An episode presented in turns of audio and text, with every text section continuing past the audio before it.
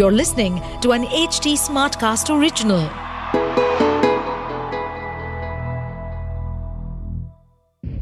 जो आपका खास है, क्या उसके लिए भी आप ही खास हो?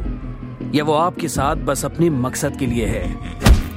दहशत पॉडकास्ट की इस सीरीज़ को सुने। और जाने कि लोग कैसे साम, दाम, दंड, भेद के ज़रिए आपको शिकार बनाकर लूट, पाट, रेप, मर्डर, चोरी, विश्वासघात जैसे अन्य क्राइम को अंजाम दे सकते हैं। सुनिए, डर और खौफ से भरी इस सनसनीखेज कहानी को।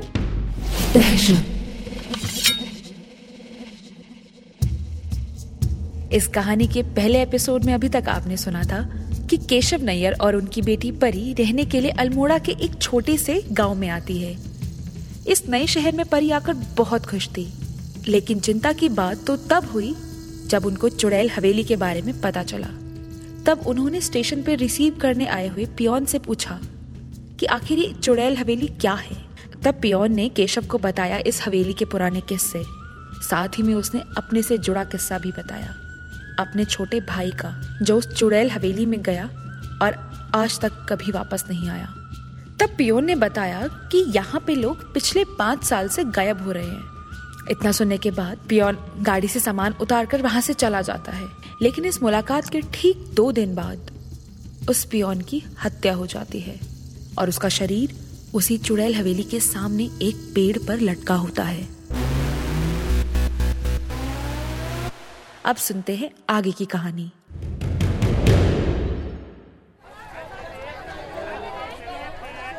इस कहानी को अब हम थोड़ा पीछे से शुरू करते हैं। यानी कि वहाँ से जब राजू पियोन परी से मार्केट में मिलता है। राजू अंकल आपको पता है यहाँ कैमरा कहाँ मिलेगा? हाँ बेटा बिल्कुल पता है। पर आपको कैमरा क्यों चाहिए? वो मुझे पापा के लिए चाहिए था। इन्हें फोटोग्राफी का शौक है ना। और इनका पुराना कैमरा मुझसे टूट गया था इसलिए। ओहो चलो कोई नहीं कैमरा की दुकान तो है यहाँ पे आगे से राइट वाली गली में। थैंक यू अंकल चलो चलो चलो पापा जल्दी चलो मुझे ना कैमरा लेना है। केशव राजू को बाय बोलकर परी के साथ कैमरा लेने चले जाता है। परी को कैमरे की दुकान मिल जाती है। वो झट से कैमरे की दुकान में घुस के कहती है अंकल मुझे बढ़िया सा कैमरा दिखा दो जिसमें बड़ा सा जूम लेंस हो। ताकि उस कैमरे से मैं घर बैठे पापा को देख सकूँ। हाँ हाँ बेटा है मेरे पास ऐसा कैमरा। ये देखो इस कैमरे की क्लैरिटी बहुत अच्छी है। इसके साथ ये देखो बड़ा सा जूम लेंस भी फ्री होगा एकदम। देखो देखो कैमरे से फ़ोटो खींच के। अच्छा भाई साहब इस कैमरे की बैटरी बैकअप कैसा है?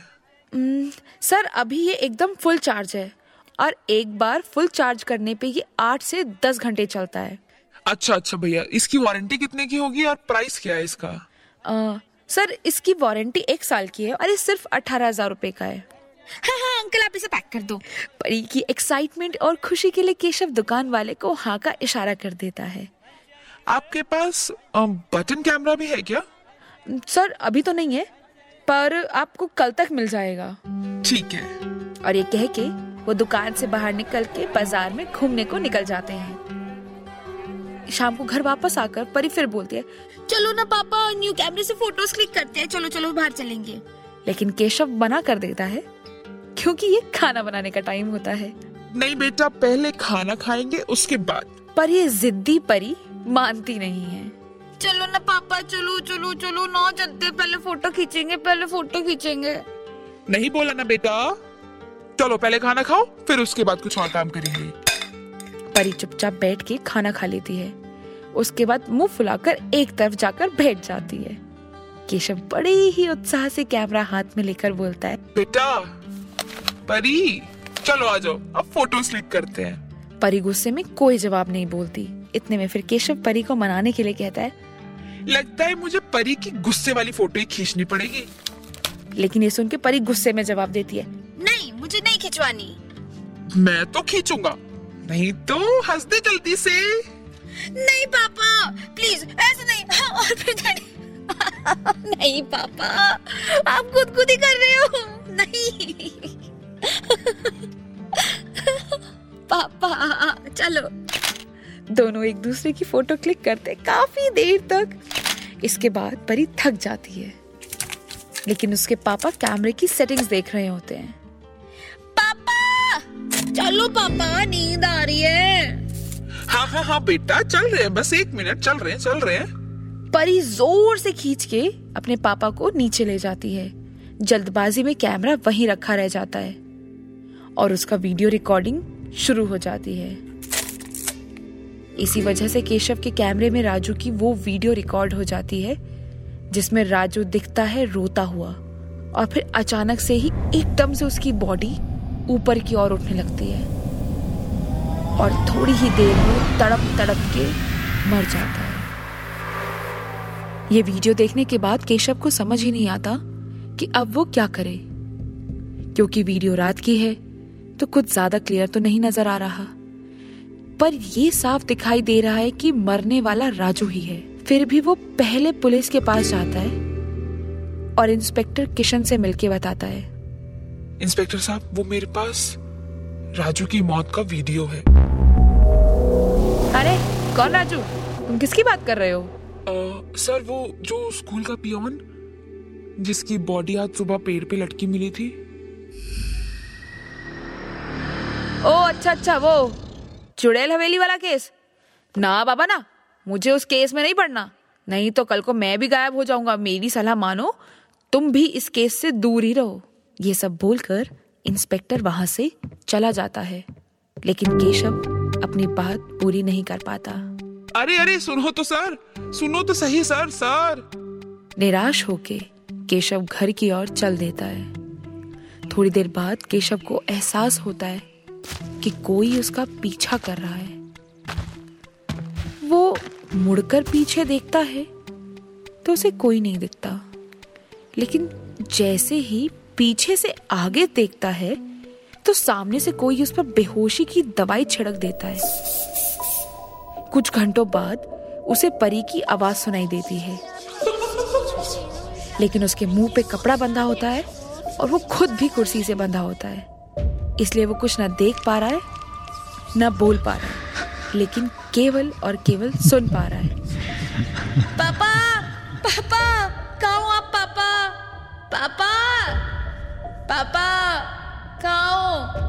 केशव को जैसे ही होश आता है वो चिल्लाता है। हाँ बेटा मैं यहाँ पे हूँ परी मैं यहाँ पे। अचानक से एक आवाज़ आती है। परी बड़ा ही प्यारा नाम है सर जी। आपकी बेटी है? कौ, कौन है आप? मैं मैं शैतान हूँ।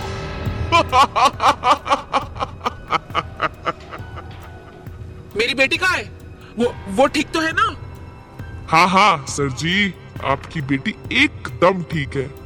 लेकिन लेकिन? लेकिन क्या? लेकिन सर जी अगर तुमने हमारी बात नहीं सुनी तो उसके साथ कुछ भी हो सकता है। समझ तो आ रहा होगा ना आपको? केशव डरते हुए पूछता है। आ, आपको मुझसे क्या चाहिए? मुझे? हम्म, आ, मुझे चाहिए सिर्फ़ एक जानकारी। वो भी बिल्कुल सच। क्या जानना है आपको? तुम्हारे पास ऐसा क्या सबूत है राजू की मौत का जो तुम पुलिस के पास गए थे?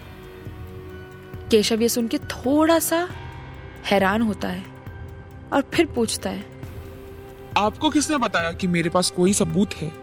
सर जी लगता है आप भूल गए हो कि मैं कौन हूँ। मेरे सवाल पे सवाल मत कीजिएगा दोबारा वरना परी को दोबारा देख नहीं पाओगे। समझ आ गया? केशव और घबरा जाता है। नहीं नहीं मेरी बेटी को कुछ मत करना। मैं बताता हूँ ना सब। मेरे पास सिर्फ़ एक वीडियो है जिसमें राजू पेड़ पर लटका हुआ नज़र आ रहा है। बस। कहाँ पे है वो वीडियो? वो वो वीडियो मेरे घर पे है। वो अनजान आदमी केशव के मुँह से कपड़ा हटा देता है। केशव चारों तरफ़ नज़रें घुमाता है लेकिन उसको अपनी बेटी नहीं दिखती है। मेरी बेटी कहाँ है? परी कहाँ है मेरी बेटी? परी कहाँ बेटा? परी। अचानक से वो अनजान आदमी अपने फेस पर मास्क लगा के उसके सामने आके बोलता है। सर जी, जब तक आप मुझे वो वीडियो नहीं लाके दोगे, तब तक आपकी बेटी आपको नहीं मिलेगी। और हाँ रुको। जाने से पहले शैतान के डर को तो देख लो। लेकर आओ भाई थानेदार को। इंस्पेक्टर किशन के आते ही बिना देरी के उस पर गोली चल जाती है। और इंस्पेक्टर किशन तुरंत मर जाते हैं। उसके बाद वो आदमी जो खुद को शैतान बोलता है अपने लोगों को इंस्ट्रक्ट करता है। चलो भाई चलो चलो। इसकी बॉडी को भी उसी पेड़ से बाँध दो और इसके कपड़ों पर लिख दो मेरी मौत का जिम्मेदार हमारा हेडमास्टर केशव है। ये सुन केशव दंग रह जाता है। सर जी अब तो आपको कुछ समझाने की ज़रूरत नहीं है। और हाँ एक बात और आप जहाँ खड़े हो वो कोई ऐसी वैसी जगह नहीं है? इसे कहते हैं चुड़ैल हवेली। अभी सिर्फ़ आप इस हवेली के शैतान से मिले हो। अभी इस हवेली की चुड़ैल से मिलना बाकी है। जो यहाँ पे उस सोने की रक्षा करती है। सोने की रक्षा? हाँ सर जी सही सुना आपने। सोने की रक्षा। बस बस। बाकी बातें आपके वापस आने के बाद करेंगे। और हाँ सर जल्दी आइएगा। गाँव वालों से बच के रहना। क्योंकि शाम तक अगर तुम नहीं आए तो तुम अपना अंजाम जान सकते हो।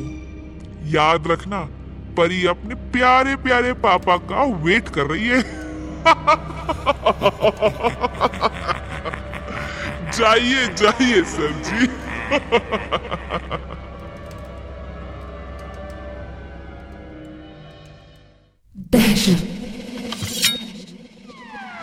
दहशत पॉडकास्ट की इन काल्पनिक कहानियों का वास्तविकता से कोई संबंध नहीं है। न ही हमारा उद्देश्य किसी व्यक्ति विशेष समुदायों को ठेस पहुंचाना है। इसलिए इस पॉडकास्ट सीरीज़ को केवल मनोरंजन के लिए सुने। लेकिन सावधान और सतर्क ज़रूर रहिए। इस कहानी को लिखा है शौर्य त्यागी ने। इस कहानी की आवाज़ और प्रोडक्शन दीक्षा चौरसिया की है। साथ ही इसके साउंड एडिटर हैं Sanju Ibrahim. To stay updated on this podcast, follow us at HT Smartcast on all the major social media platforms. To listen to more such podcasts, log on to www.htsmartcast.com.